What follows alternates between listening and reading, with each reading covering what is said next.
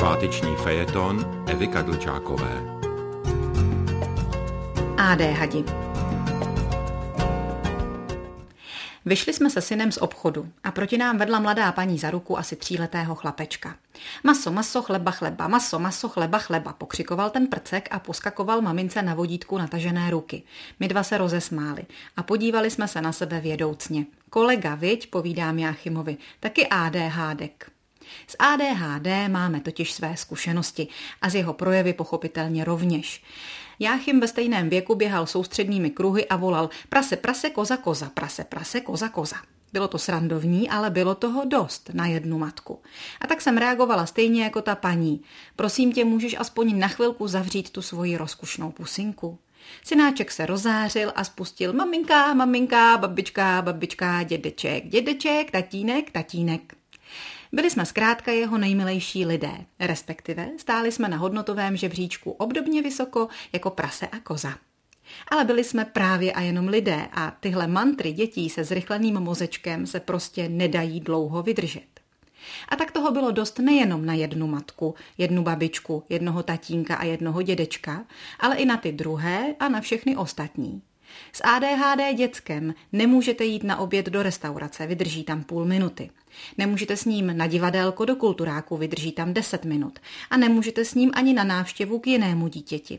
Je-li toto klidnější povahy, váš tajfun ho uhoní, porazí a rozbije mu stavebnici. Je-li protějšek taky ADHD, roztočí spolubytem tornádo, zničí všechno, co jim přijde do cesty, i televizi, i skleněný konferenční stolek, ba i starožitné hodiny uložené v domnělém bezpečí na skříni. Čili z návštěvy vás vyhodí nejpozději za hodinu. Vaše ADHD nechce nikdo hlídat. Vaše AD smrádě chtějí vyloučit z mateřské školky. Vaše AD prtě je ve své přetékající lásce k životu nebezpečné. Moje AD kozorože mělo například v batolecím věku tak tvrdou makovičku a v ní dosud tak málo rozoumku, že bylo velmi nerozumné hrát si s ním berany berany duc. Řach uštědřilo vám petelici, až vám zajiskřilo před očima. Vidouc, že vám ublížilo, tu se usedavě rozplakalo. Občas se našel někdo, kdo si jeho skryté citlivosti všiml. Kdo zaznamenal, že je sice živý, ale díky tomu také tvůrčí. Kdo usměrnil jeho věčný pohyb v cílený sportovní výkon.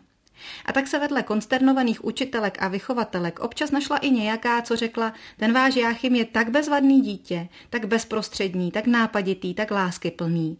A moje i jeho duše zaplesala. Nedávno se jeden odborník vyjádřil, že děti s takzvaným ADHD syndromem, tedy s vrozenou nepozorností, hyperaktivitou a mizernou krátkodobou pamětí, jsou ve skutečnosti ty jediné zdravé osobnosti mezi námi. Právě oni dokáží jít svou cestou, radovat se ze života a nepodřizovat se slepě diktátu společnosti. No fajn, ale jak s nimi absolvovat školní docházku? Co to píšeš? Jak to píšeš? Proč to děláš? Proč to neděláš? Kde máš čepici? Ty jsi zase přišel v bačkorách? Je to za trest pro vás i pro něj. Váš ADHD je čím dál tím nešťastnější, přestává si věřit, považuje se za blbce, tluče se do hlavy, o níž sám říká, že je tupá a vy trpíte, protože on trpí.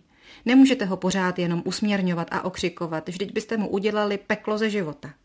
A pak se ukáže, že existuje pomoc že chybějící nervové spoje v mozku umí spravit lékař, že vaše nezvladatelné a na pokraji deprese se ocitající dítě je ve skutečnosti úplně normální, chytré, pečlivé a může být úspěšné a může být šťastné. Je to obrovská úleva pro něj, pro celou rodinu, pro kamarády, pro školu. A tak když jde jednoho dne pak s mámou ulicí a potká svého maličkého kolegu, zasměje se s láskou jeho obehrané písničce o masu a o chlebu a má chuť říct, to je ADHD, zajděte s ním k doktoru.